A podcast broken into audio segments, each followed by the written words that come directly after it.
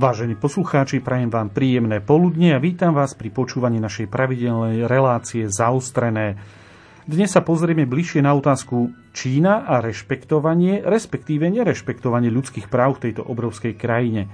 V médiách sa táto otázka s istou pravidelnosťou opakuje už dlhé roky a v súčasnosti v Pekingu prebiehajú zimné olympijské hry, na ktorých niektoré kroky čínskej vlády vyvolávajú viaceré otázniky. Ako je to teda s porušovaním ľudských práv v Číne? Nie sú to iba ich vnútorné záležitosti? Na tieto a ďalšie otázky sa pokúsime zodpovedať v nasledujúcich minútach. Od mikrofónu z Bratislavského štúdia vám príjemné počúvanie praje ľudový Malík.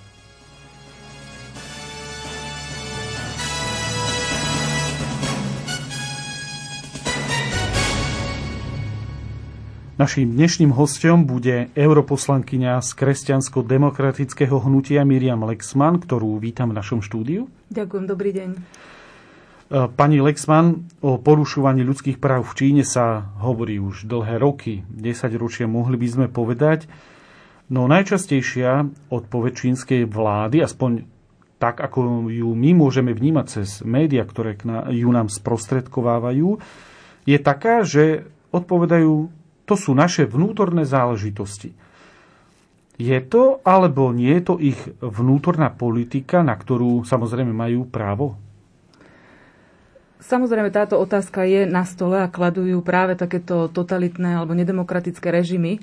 Ale treba si povedať dve veci, ktoré súvisia s touto otázkou. Poprvé, Čína je silný štát v štruktúrach Organizácie spojených národov, ktorá v podstate bola vytvorená hlavne za účelom ochrany mieru, ochrany ľudských práv. Čína je členom Bezpečnostnej rady, Čína je členom Rady OSN pre ľudské práva, čiže v podstate v tom medzinárodnom spoločenstve by, malo byť, by mala byť Čína jedným z garantov toho, aby sa tá základná charta ľudských práv, aby sa tie základné ľudské práva, na ktorých sa dohodlo medzinárodné spoločenstvo, aby sa dodržiavali. Ale dlho som rozmýšľala nad tým, že akú paralelu hlavne možno pre kresťanských poslucháčov by som mohla použiť.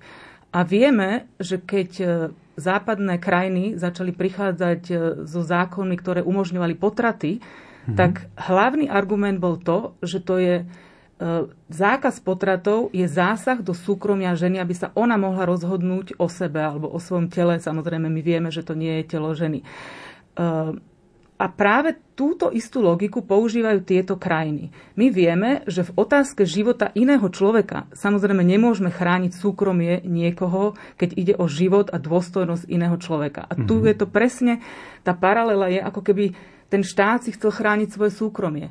Lenže môže si chrániť súkromie, môže si chrániť suverenitu v tom, keď sa chce rozhodnúť, akí politickí lídry budú viesť krajinu, či krajina chce vstúpiť do EÚ, či krajina chce vstúpiť do NATO alebo do nejakých iných medzinárodných štruktúr. Samozrejme, toto musíme rešpektovať a to stále aj ja komunikujem, že je dôležité, aby sme túto suverenitu krajín v rozhodovaniach o svojej budúcnosti alebo vnútorných politických záležitostiach, aby sme rešpektovali. Ale tu ide o otázku ľudskej dôstojnosti, otázku e, dôstojnosti človeka, otázku ľudského života. A tu my nemôžeme rešpektovať názor alebo súkromie ako keby krajiny, keď tam dochádza k brutálnemu potláčaniu týchto práv, e, brutálnemu potlačeniu dôstojnosti človeka a brutálnemu v podstate ohrozovaniu e, samotného života. A možno ešte poviem takú, takú jednu, taký jeden aspekt tohto všetkého. My veríme, že sú nejaké zjavené pravdy o človeku, že mhm. človek je stvorený na obraz Boží. A ja si myslím, že našou morálnou povinnosťou ten obraz Boží chrániť a tú slobodu toho človeka na to, aby sme dokázali sa takto ako spoločenstvo na Zemi byť súčasťou e, toho Božieho diela. A to si myslím, že aj taká morálna povinnosť z toho vyplýva, že my musíme kričať, keď iní mlčia. A možno taká posledná vec, e, keď sme my tu čelili brutálnemu totalitnému režimu, komunistickému mm-hmm. režimu, mimochodom takému istému režimu, ktorý ešte stále vládne v Číne, tak e, disidenti, politickí väzni, ľudia, ktorí boli prenasledovaní, vždy boli radi, keď sa to medzinárodné spoločenstvo ich zastalo, keď hlas Ameriky alebo Slobodná Európa hovorila o týchto prípadoch, keď to medzinárodné spoločenstvo stálo a chránilo týchto ľudí a hovorilo o tom, že toto nemôže byť akceptovateľné tým medzinárodným spoločenstvom. Čiže myslím si, že keď sa na to pozrieme z týchto pohľadov, tak nám je jasné, že nemôžeme tu hovoriť o nejakom, nejakej ako keby zásahu do vnútropolitických záležitostí, mm. že je to jednoducho morálna povinnosť nás ako ľudského spoločenstva. To ale predpokladá okrem iného aj to, že tá hodnota ľudskej dôstojnosti vo svete musí alebo mala by platiť naprieč všetkými štátmi a tie štáty by ju mali teda rešpektovať. Myslíte si, že e, je to ide to takto naprieč štátmi, alebo väčšina štátov vo svete rešpektuje tú ľudskú dôstojnosť ako dôstojnosť e, ľudského života, dôstojnosť človeka? Samozrejme, máme tu tie medzinárodné dohovory, ktoré majú chrániť mm-hmm. dôstojnosť a práva každého človeka. E, dochádza často k porušovaniu týchto práv aj tými krajinami, ktoré sú signatármi tých jednotlivých e, zmluv, ale na to je to medzinárodné spoločenstvo, aby to chránilo, aby ten ideál, ktorý si vytýčilo, aby sa k nemu ako spoločenstvo, aby sme sa k nemu približovali. A to si myslím, že je veľmi dôležité. Len žiaľ, stala sa taká vec, e, že práve v tom medzinárodnom spoločenstve tie krajiny, ktoré porušujú ľudské práva, ktoré sú totalitné alebo nedemokratické, tak v tej Organizácii spojených národov v podstate nejakým spôsobom šikovnou spoluprácou mm-hmm. začínajú dominovať, napríklad aj v tej Rade pre ľudské práva OSN, ktorá, ktorá vidíme, že sa nevyjadruje e, k ľudskoprávnej situácii v niektorých krajinách, hlavne k krajinám, ktoré, ktoré, ktoré sú členmi tejto rady. A vidíme tu také politikárčenie ohľadom, mm-hmm. ohľadom ľudských práv. A myslím si, že slobodné krajiny tohto sveta musia vidieť e, že do akej situácie sme sa dostali. Že Čína, ktorá vieme, že brutálne porušuje ľudské práva, má byť určitým garantom v tom medzinárodnom spoločenstve toho, aby sa tie ľudské práva dodržiavali. Jednoducho my ako slobodné krajiny musíme nájsť nejaký spôsob, ako by sme posunuli túto vec ďalej, preto lebo v tom prípade tie medzinárodné spoločenstva prestávajú mať opodstatnenie. Áno, to je, máte pravdu. Uh, mňa v tejto chvíli napadá taká otázka, prečo by teda mali sme na Slovensku hovoriť o dodržiavaní ľudských práv v krajine, ktorá je od nás vzdialená skutočne tisíce kilometrov. A myslím, že už väčšina Slovákov to aspoň raz e, urobila. Idete na internet, na niektoré mm, e-shopy, elektronické obchody, ktoré majú svoj e, základ alebo pôvod v Číne a fungujú v Číne. Kúpite si nejaký výrobok, do jedného mesiaca vám to príde domov za polovičnú hej, cenu.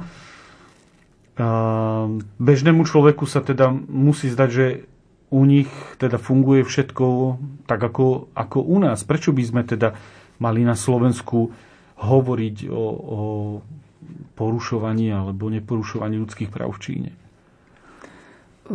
Momentálne žijeme vo veľmi globálne prepojenom svete, o, akom hovoríte. Naozaj človek na Slovensku si môže kúpiť niečo, čo je vyrobené ďaleko, ďaleko, tisíce kilometrov od jeho domova v kultúre a v prostredí, ktorému je absolútne neznáme. A tento svet ale si myslím, že nás ešte viac má príjmeť k tomu, aby sme vedeli, čoho sme súčasťou, aby sme sa zaujímali o to, čoho sme súčasťou. Počas studenej vojny, a som teda už spomínala, že, že ten Západ pomáhal aj našim disidentom, snažil sa ich nejako morálne podporiť. Ja napríklad, keď som prišla do Spojených štátov, to bolo po revolúcii, tak sme rozprávali o tom, ako aj tam katolická církev, sa, rodiny sa každý večer modlili za to, aby padol komunistický režim v Sovietskom zväze alebo teda v tom mm. Ostbloku.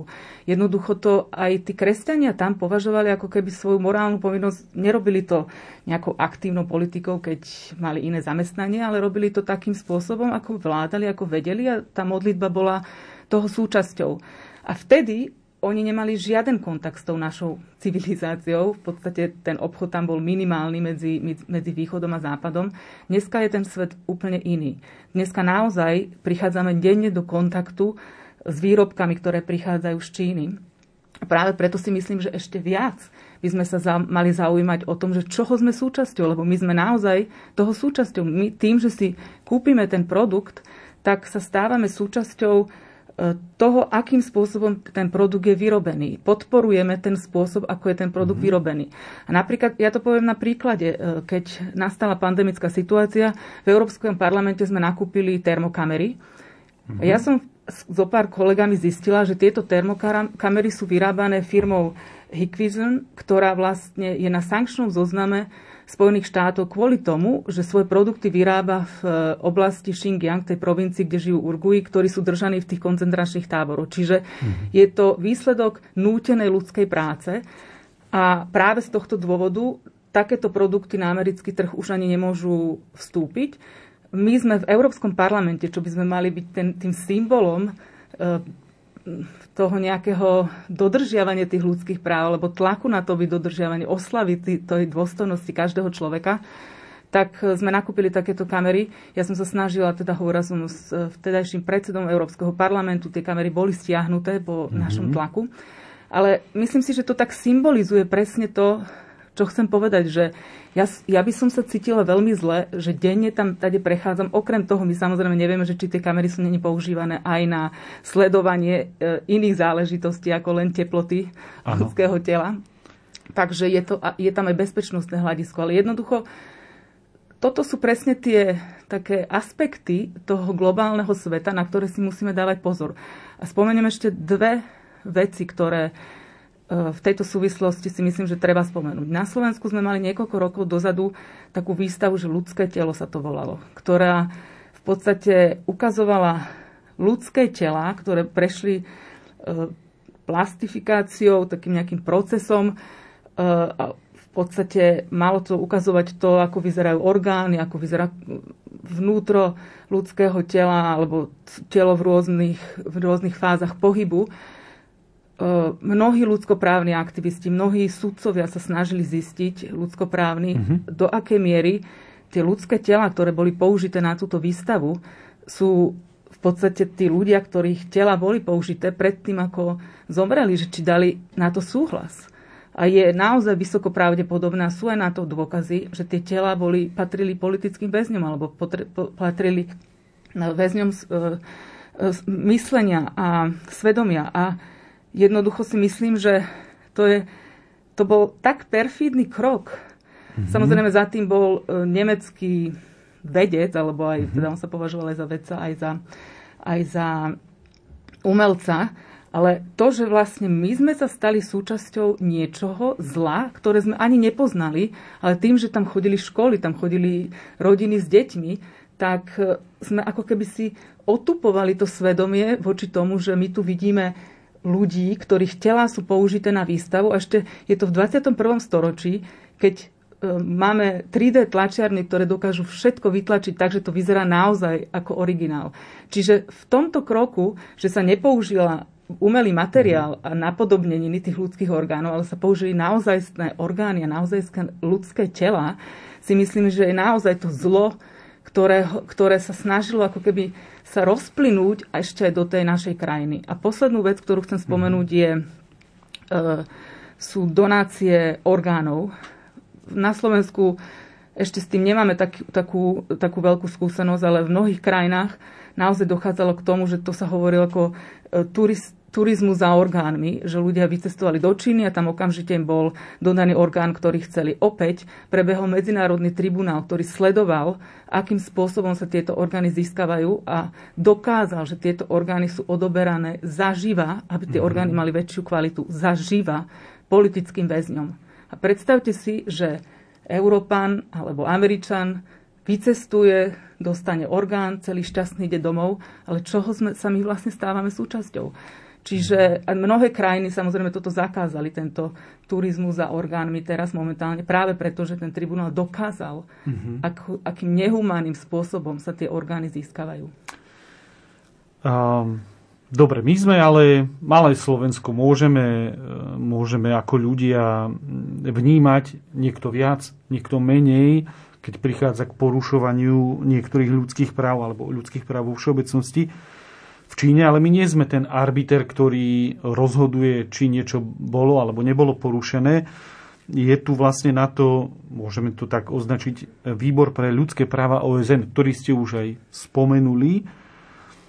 A tak a Čína je členom tohto výboru. Ako sa on pozerá na dodržiavanie ľudských práv v Číne? Respektíve je nejaké ich vyhlásenie, nejaký, nejaký postoj, ktorý voči tomu zaujali, alebo to zostáva len niekde tak e, ticho v kuloároch sa o tom hovorí. Áno, Slovensko je malá krajina, ale myslím si, že je dôležité, aby sme si volili politických zástupcov do rôznych medzinárodných orgánov, takých, ktorí budú vnímať e, a budú citliví práve k tejto ľudskoprávnej dimenzii zahraničnej politiky. Myslím si, že je to naša morálna povinnosť a o to viac, že pochádzame z postkomunistickej totalitnej krajiny, kde vieme, čo takýto režim znamená. Čiže aj keď sme malá krajina, vieme urobiť veľa pre tú ľudskoprávnu situáciu vo svete. Čo sa týka tej Rady OSN pre ľudské práva, treba povedať, a už som to trošku naznačila, že tým, že Čína je členom, tým, že iné totalitné režimy sú členmi tejto rady, e, funkčnosť tejto rady je naozaj otázna. Mhm. Momentálne prebehol e, medzinárodný tribunál, ktorý viedol e, medzinárodný sudca Jeffrey Nice, bol to sudca, ktorý, ktorý súdil aj Slobodana Miloševiča po, v rámci toho tribunálu pre bývalú Jugosláviu, ktorá bola teda po vojne v bývalých krajinách Jugoslávie je to veľmi známy sudca a tento tribunál prebehol teda na základe nejakých medzinárodných e, úzusov, ktorý dokázal, že v provincii Xinjiang dochádza ku genocíde. Ja sa ešte mm. môžem dostať neskôr k tomu, že čo sa tam všetko deje. Táto správa 50 e, expertov pre ľudské práva, ktorí pracovali v rámci OSN, e, preberá mnohé tieto argumenty, dokazuje mnohé tie, alebo podporuje mnohé tie dôkazy, materiálom, ktoré dokazujú, že naozaj je tam, e, pre, prichádza ku genocíde, prichádza ku, e, ku brutálnemu zaobchádzaniu s, s touto menšinou Urgujov v Číne. Táto správa stále nebola publikovaná, nebola vydaná. Ja som mhm. súčasťou e, Medziparlamentnej aliancie pre Čínu. Je to v podstate taká organizácia, ktorú sme založili asi pred vyše rokom.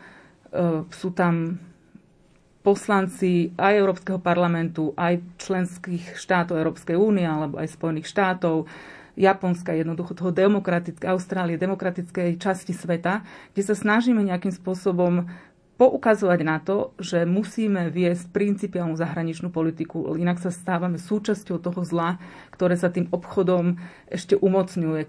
Obchodom myslím medzi, medzi tými demokratickými krajinami a, a tými totalitnými režimami a v tomto prípade Číne, Čínou. Čiže my sme ako táto medziparlamentná aliancia už viackrát žiadali orgány OSN, Vysokú komisárku OSN pre ľudské práva, aby publikovali túto správu práve možno aj v súčasnosti s tým, že sa pripravovali olympijské hry v Pekingu, a si myslím, že je absolútne kľúčové, aj sme to, k tomu prišli, že je kľúčové, aby sa tieto otázky otvorili aj v tejto súvislosti, aby ľudia vedeli, v akém, v akom prostredí sa tie olympijské mm-hmm. hry odohrávajú.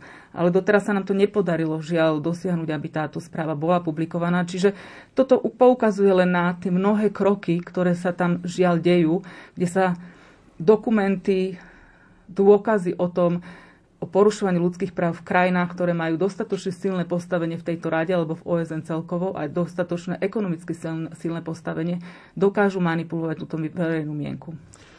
Aby sme nezostali len pri takom, povedzme, všeobecnom konštatovaní, znovu, niekto, niekoho z našich posluchačov kľudne môže napadnúť. No a teda, ktoré konkrétne ľudské práva sú v Číne porušované?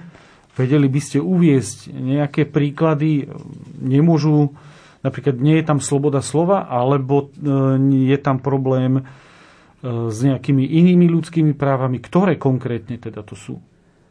Ja som sa už dotkla tej, tej menšiny Urgujov, tak možno poviem mnohé také tie dôkazy, ktoré poukazujú na tom, že 1,5 milióna až 3 milióny týchto Urgujov sú držaní v podstate v takých koncentračných táboroch, takých reedukačných táboroch. Dochádza tam k znásilňovaniu žien, k núteným potratom, odoberajú deti rodičom, aby ich v podstate reedukovali. E, nasadzujú príslušníkov komunistickej strany do rodín, aby kontrolovali tieto rodiny. Tí ľudia sú kontrolovaní aj rôznymi e, modernými technológiami. Každý ich mhm. pohyb je zaznamenaný cez rozpoznávanie tvári. táto menšina v rámci Číny v podstate ako keby nemá právo na svoj jazyk, na svoju kultúru. 85% ich kultúrnych pamiatok e, je už zdevastovaných, zničených len na to, aby sa v podstate rozbila aj taká tá, tá príslušnosť k tej menšine. Čiže tu už vidíme celé spektrum tých práv, ktoré, ktoré sú porušované v rámci tohto správania sa. E, možno, že poviem, použijem aj príklady. Momentálne som e, sa zúčastnila prezentácie správy organizácie Open Doors, ktorá robí výročnú správu o, o postavení kresťanov rôznych krajín a o tom, akým spôsobom sú porušované ich práva a právo na, na vierovýznanie, kde Čína opäť dominuje veľmi vysoko. E, v podstate tam e, mnohí tí predstavitelia tých jednak aj tých protestantských církví, ale aj katolíckej církvy. Treba povedať, že tá katolická církev tam má veľmi ťažké postavenie, lebo jedna časť bola ako keby oficiálna komunistami schválená, druhá časť bola tá podzemná, ktorá sa snažila nejakým spôsobom uchrániť tým zásahom tej komunistickej strany do ich viery. E, tam opäť prichádza k ničeniu kostolov, k ničeniu krížov. Dokonca máme veľa svedeciev o príkladoch, že obrazy svetých alebo vyjadrenia, teda obrazy nášho pána alebo svetej rodiny sú zakázané a musia tam zavesiť obrazy Xi Jinpinga, ako mm-hmm. teda predsedu komunistickej strany a generál, teda generálna tajomnícka komunistickej strany a prezidenta Číny. Čiže to sú také kroky, ktoré ktoré vidíme, že v podstate tú náboženskú slobodu absolútne utláčajú. Dokonca v 2018 e, prijala Čína nový zákon a nové pravidlá o, o na, akože náboženskej slobody, kde sa v podstate tá náboženská sloboda ešte viac potláča. E, mládež alebo deti do 18 rokov nemôžu vôbec sa zúčastňovať akýchkoľvek e, náboženských obradov. V podstate každé, každé náboženstvo alebo církev musí prijať socialistickú mentalitu podľa týchto pravidiel, musí byť súčasťou socialistickej spoločnosti a musí prijať pravidlá komunistickej strany. A treba, teraz si povedzme, že tie pravidlá komunistickej strany, komunistická strana presadzuje ateistickú spoločnosť. Mm-hmm, Čiže to je v priamom rozpore vlastne s tým, čo je viera. Takže tá e, sloboda vierovýznania, môžeme povedať, že v podstate stráca akýkoľvek priestor v tejto krajine.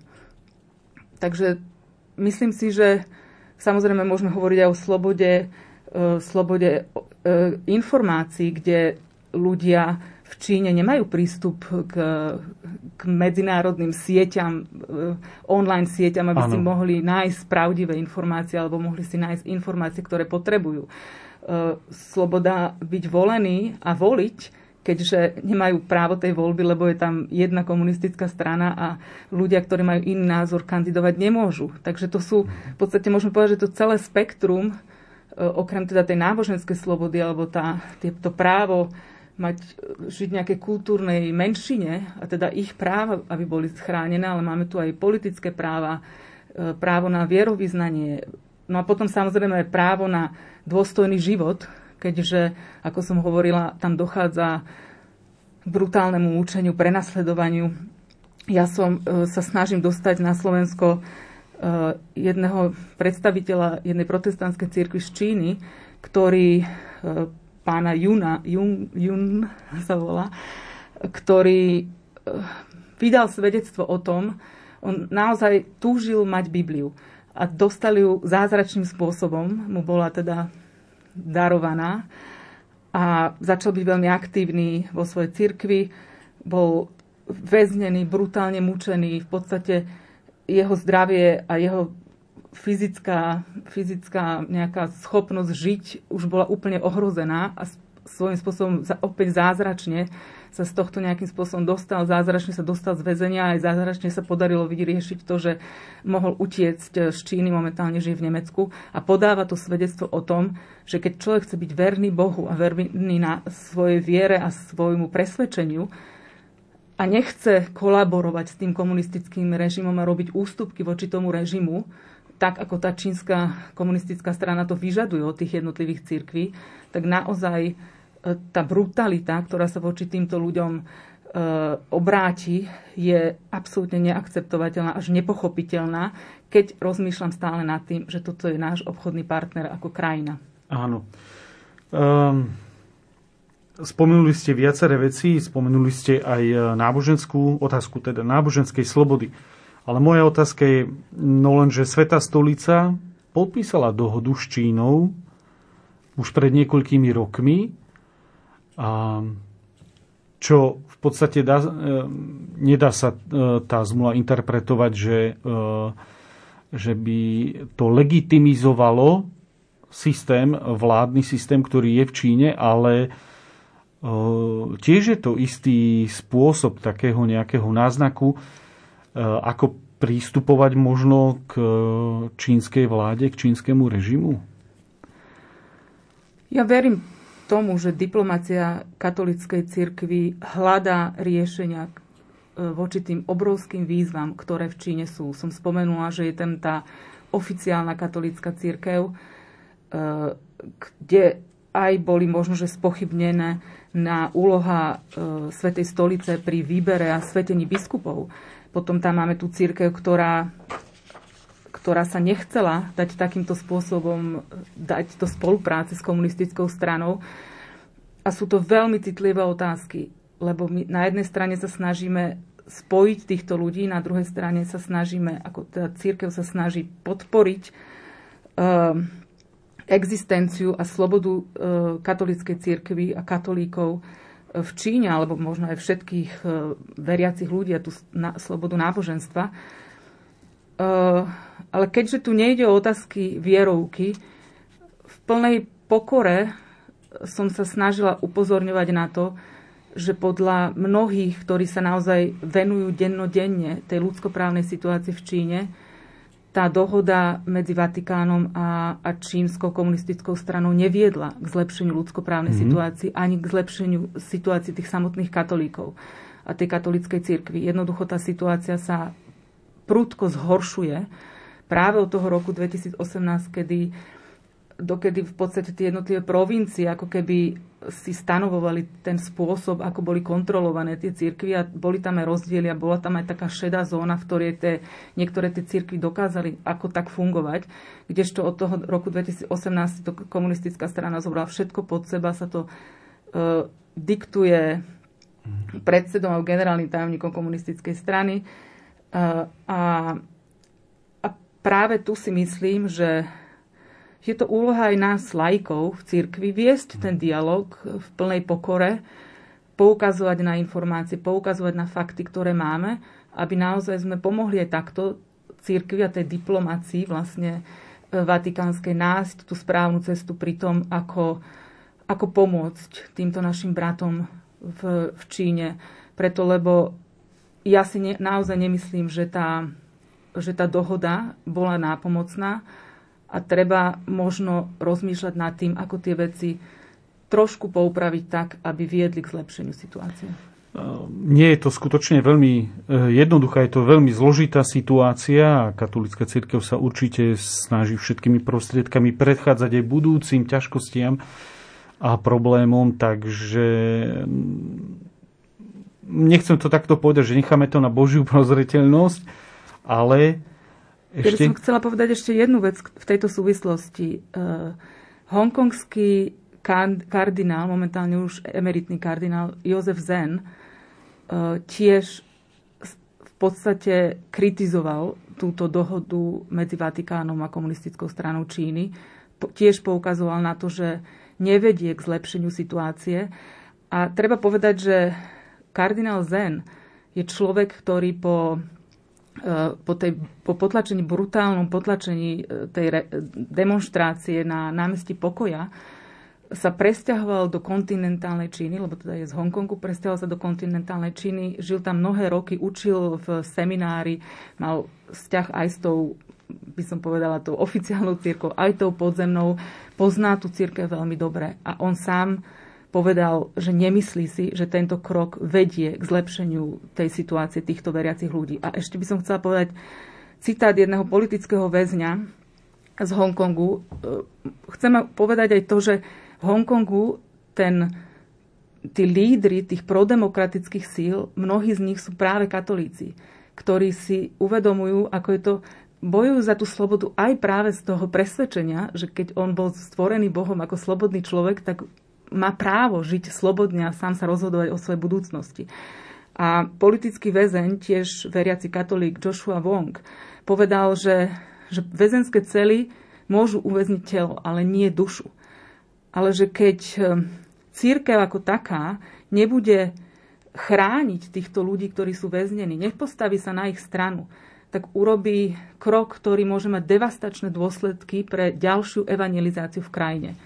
Že jednoducho tá, to svedectvo, morálne svedectvo, to svedectvo martýrstva, obete je tak silné, že my ho ako keby nemôžeme zatieňovať e, nejakou dohodou, ktorá svojím spôsobom má politicky riešiť nejakú situáciu, ale vydá svedectvo, ako keby sme nechránili tú najdôležitejšiu hodnotu a môže to mať zlé dôsledky pre ďalšiu evangelizáciu v tej krajine.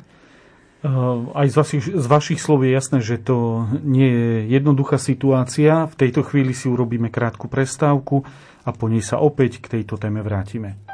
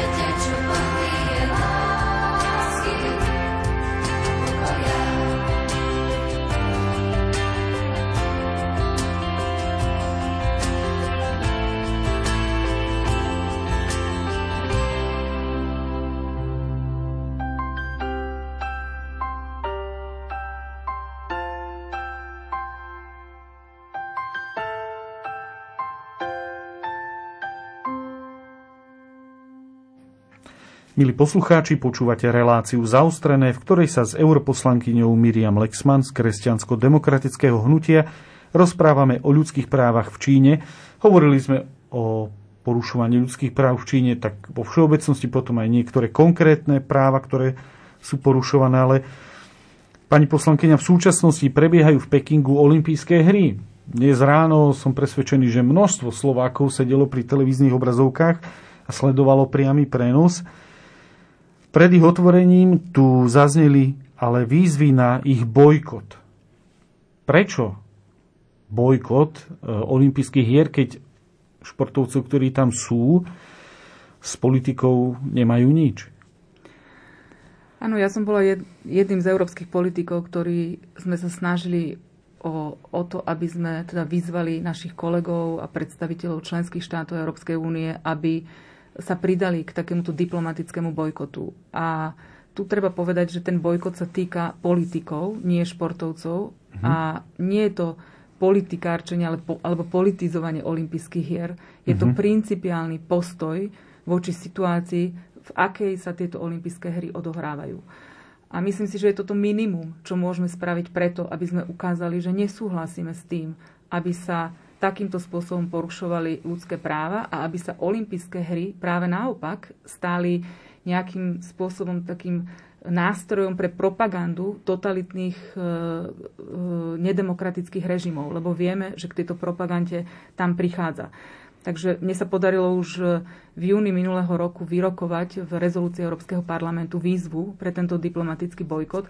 Mali sme veľmi ostré debaty, bolo to veľmi ťažké, bolo to náročné prísť k tomu, že či áno, je to správny krok, do akej miery. Samozrejme sú tam mnohé ekonomické, politické záujmy, ktoré tam dominujú e, medzi členskými štátmi a Čínou. Takže nebolo to jednoduché, ale myslím si, že sme napokon všetci prijali to, že nejaké symbolické gesto musíme urobiť. Tu si treba povedať aj to, že samozrejme tlačíme na Medzinárodný olimpijský výbor, e, nie len my, ale aj ľudskoprávne organizácie, že je dlhodobo neakceptovateľné, aby olympijské hry prebiehali v takýchto komunistických alebo iných totalitných režimoch. Jednoducho je jasné, že tieto režimy využívajú tieto hry na propagandu svojho režimu. Obracia sa to voči tým ľuďom, ktorí v tejto krajine žijú a ktorí trpia pod takýmito režimami. A, a na druhej strane, pokiaľ už máme úzus, že ten Medzinárodný olimpijský výbor pri tom, keď udeluje e, tým krajinám e, ten štatút, že teda budú organizátormi olympijských hier, tak e, sa tam musí zohľadňovať ekologické hľadisko. Jednoducho tá krajina musí dokázať udržateľnú formu organizácie týchto olympijských hier. A ja si myslím, že je neakceptovateľné, aby sme tam nepridali aj ľudskoprávne hľadisko. Jednoducho tá ľudskoprávna situácia v tej krajine hostovskej musí byť zohľadnená pri tom výbere. A veľmi pekne, až tak silno emotívne to povedal český e, olimpionik Jozef Dostal, ktorý teda bol v 2008 roku v Pekingu na letných olympijských hrách. E, myslím, že je štvornásobný víťaz. A on povedal, že môže mlčať, ale ne, e, teda mohol by som mlčať, ale nemôžem. Jednoducho, a hovoril o tom, že keď tam bol v tom 2008, že bol veľmi mladý. Teraz tam samozrejme nebol pozvaný, lebo sú to zimné olympijské hry, ale ale viac mi popisuje to, že, že aké je to aj pre tých športovcov nepríjemné, že oni sú vťahovaní do týchto, do týchto v podstate ako keby tejto propagandy v Pekingu, konkrétne toho komunistického režimu a že jednoducho on sám tam píše o tom, že ten olimpijský výbor by nemal udelovať takýmto krajinám to právo e, organizovať hry. A nie je to potom ale miešanie sa politiky cez tento bojkot do športového zápolenia? Ale práve tu na tom príklade aj tohto dostala vidíme, že tí, tí športovci majú pocit, že oni sú ako keby mhm. donútení byť súčasťou niečoho, čo nechcú byť. Oni chcú e, férovo zápoliť o to, že kto je víťaz, kto vyhrá, kto, ukázať to, ako sa pripravili.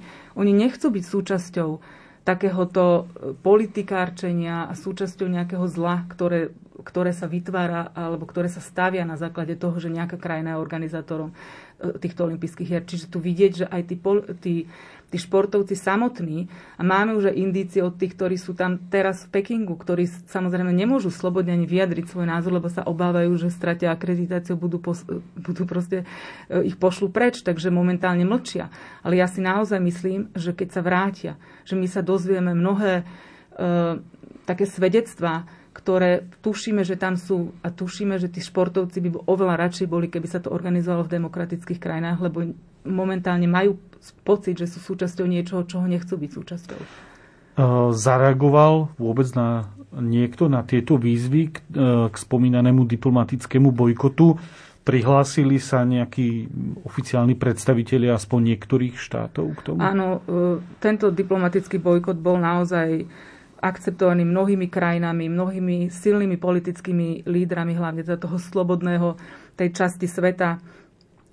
väčšina krajín Európskej únie v podstate sa postavila k tomu politickému bojku, takže sa teda sa k nemu pridala. A myslím si, že to ukazuje takú možno tú jednotu, aj to uvedomenie si, že v niektorých veciach musíme ukázať aj tie princípy. Že to je jednoducho naša morálna povinnosť ukázať, kde stojíme, čo sú naše hodnoty a nejakým spôsobom sa ich snažiť deklarovať. Nakoniec ale vidíme teda aj z priamých prenosov, že samotná Olympiáda e, je bez divákov kvôli teda covidovým opatreniam. A tak Peking uviedol, že olympijské hry teda sú nielen bez divákov, ale teda oficiálne na nich ani nikto nebol pozvaný. Takže vlastne ten bojkot, aký, aký má teda zmysel, keď tam oficiálne nebol nikto z predstaviteľov pozvaný. Treba povedať, že až potom, ako mnohé krajiny vyhlásili ten bojkot, aj my v Európskom parlamente sme teda pozvali k pridaniu sa k tomuto diplomatickému bojkotu, že Peking prišiel s tým rozhodnutím, že, že tie hry budú bez divákov až potom a myslím si, že je to do určitej miery e, krok, ktorý mal byť ochranný k tomu, keď sa zdalo, že mnohí politickí lídry tam naozaj nevycestujú, tak aby mal Peking v podstate nejakú odpoveď. Na druhej strane niektorí svetoví lídry tam boli, takže nie je to úplne bez divákov. A čiže celá tá otázka je taká, by som povedala, že je to taká politická hra. Ja si myslím, že práve bolo dobre nepristúpiť na túto hru a jednoducho vyhlásiť ten bojkot aj potom, keď sa niektorí lídry rozhodli, že tam nepocestujú aj potom, ako Peking povedal, že to bude bez divákov, preto lebo tá ich reakcia bola vyslovene iba obranná, aby mohli neskôr povedať, že v podstate však tí diváci neboli ani pozvaní. Posuňme sa ešte k jednému prípadu, ktorý sa udial a deje vlastne v, e, v Európe, v Európskej únii a je to Čína a nátlak na samotnú, na štát Litva. E, v poslednom období sa o tomto prípade trochu hovorí. Vedeli by ste vlastne vysvetliť, o čo ide v prípade Litvy a Číny? Áno, e, v podstate po vypuknutí pandémie e, mnohí politickí lídry a ja v Európskom parlamente sme začali poukazovať na to, že naša ekonomická závislosť, hlavne pri výrobe mnohých kľúčových produktov alebo, alebo závislosť pri našom exporte, že pre mnohé krajiny teda je, je cieľovou krajinou práve tá Čína, veľkého obnosu jeho exportu, že, že toto sa môže stať e, v, súča- v tom geopolitickom e, zápase našou nevýhodou a svojím spôsobom použité ako zbraň Číny voči niektorým krajinám. Čiže je absolútne kľúčové, aby sme my aj v Európskej únii rozmýšľali nad tým, ako sa stať nezávislí pri výrobe základných zdravotníckých výrobkov, liekov, jednoducho tých produktov, ktoré sú nevyhnutné pre pre ľudské životy, aby sa nemohli stať práve súčasťou takejto obchodnej vojny. Áno, e, Čínska ľudová republika uvalila v podstate de facto sankcie na malý štát, členský štát Európskej únie, Litvu, ale tu si treba povedať, že my máme spoločný trh. Európska únia má spoločný trh, čiže de facto toto je e, zákaz e, exportu niektorých produktov pre, pre celú Európsku úniu. Čiže Čína nedováža niektoré produkty, ktoré sú vyrábané v Litve, ale nedováža aj produkty, ktoré ich komponenty, môže ich vyvážať Nemecko alebo iná krajina, ale no. keď sú komponenty týchto produktov vyrobené v Litve, tak na tieto produkty je zákaz. Treba povedať, že tento zákaz nebol oficiálne vyhlásený. Je to jednoducho taká politická hra. A uh-huh. ja som na to upozornila okamžite, preto lebo jednak si myslím, že je to aj v záujme Slovenskej republiky, aby sme primeli Európsku úniu k tomu, aby sa jasne postavila proti takémuto správaniu Číny. Čína porušuje medzinárodné dohovory, porušuje naše obchodné, uh, obchodné zmluvy a keď my nebudeme chrániť Litvu dnes, tak uh, to isté sa môže stať voči Slovensku. Naša ekonomika je založená na exporte. Čiže chrániť Litvu dnes znamená chrániť Slovensko a iné krajiny Európskej únie zajtra. Uh, nejako Európska únia uh, nejakým spôsobom na to zareagovala? Posunulo sa to niekde tento prípad? Áno, Európska únia alebo komisia dala podnet na, na posúdenie alebo teda sudcovské rozhodnutie v rámci organizácie, e, Svetovej organizácie pre obchodné organizácie. Čiže to je jeden krok, samozrejme tam to posudzovanie môže trvať roky. Čiže my musíme urobiť iné okamžité kroky.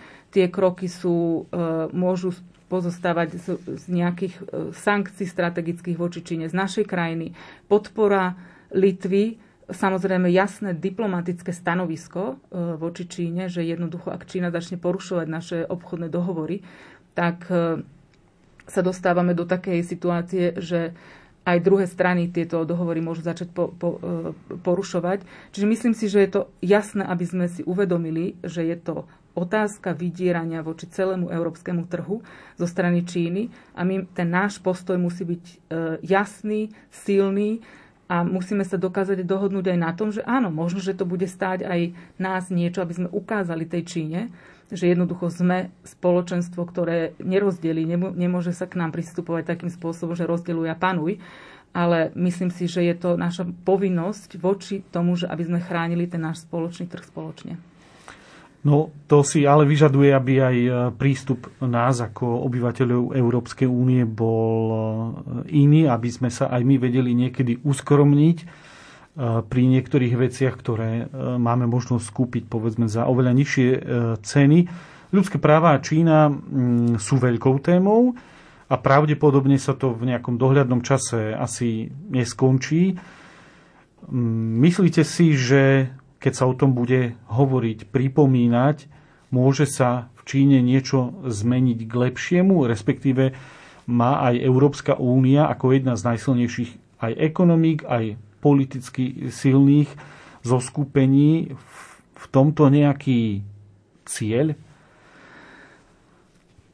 Myslím si, že tie ciele tam naozaj absentujú, ale napríklad e, Európska únia podstate na konci minulého roku vyjednala investičnú dohodu s Čínou. Ja som si dala ako svoj vlastný cieľ, že jednoducho musím urobiť všetko preto, aby som zabránila, aby sa takáto dohoda podpísala za takýchto podmienok, preto lebo nevyužíva možnosti tlaku tým, že my sme obchodným partnerom Číny na to, aby sme tlačili na Čínu, aby zlepšila ľudskoprávne, ľudskoprávnu situáciu. A napríklad e, v tej v tej dohode bolo iba napísané, že Čína začne upravovať e, pracovnoprávne podmienky E, občanov v Číne na základe toho, ktorí priamo participujú na výrobe týchto, týchto výrobkov, ale nebolo tam nejakým spôsobom zachytené, ako to my budeme monitorovať a do akej miery to môžeme mhm. použiť na to, aby sme vytvárali tlak na Čínu a mohli aj ustúpiť od tejto zmluvy v prípade, že sa tá ľudskoprávna situácia nezlepší. Myslím si, že práve tým, že my sme ekonomickým partnerom Číny, my musíme toto partnerstvo využívať na to, aby sme tlačili na Čínu, tak, aby sa tá ľudskoprávna situácia zlepšovala. Lebo v opačnom prípade my sa stávame súčasťou toho zla a iba využívame tú ekonomickú um, spoluprácu na vlastné obohacovanie sa a myslím si, že to nie je morálne správne. Čiže samozrejme asi aj na základe toho Čína uvalila na mňa sankcie, ale táto investičná dohoda teda nebola ratifikovaná v parlamente a momentálne stále uh, opakujem, uh, tú, tú podmienku, že ak chceme uzavrieť takúto dohodu s Čínou, musíme tam nájsť také atribúty a tak ich jasne stanoviť v tej zmluve, aby sme mali možnosť a spôsob tlačiť na Čínu v tejto ekonomickej spolupráci na to, aby sa to ľudskoprávna situácia zlepšovala. Tak no, bude to ešte veľmi zaujímavé. Takto to ukončíme. Milí poslucháči, je tu záver relácie zaustrené, v ktorej sme s europoslankyňou za kresťansko-demokratické hnutie Miriam Lexman hovorili na tému dodržiavania ľudských práv v Číne. Pani Lexman, ďakujem za vašu účasť v relácii. A ja veľmi pekne ďakujem. Technicky na relácii spolupracoval Matúš Brila, hudbu vybrala Diana Rauchová a od mikrofónu z Bratislavského štúdia vás pozdravuje Ľudovít Malík.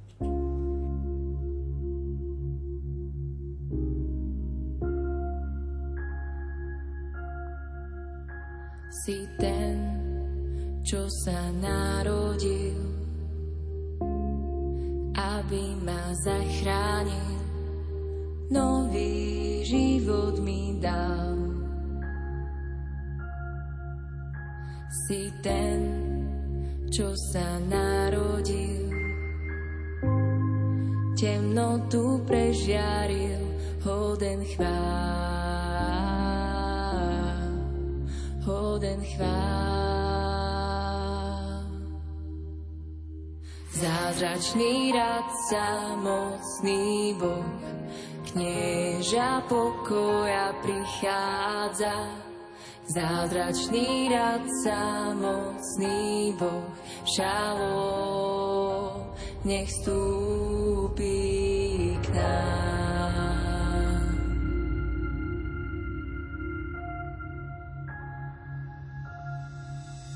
Si ten,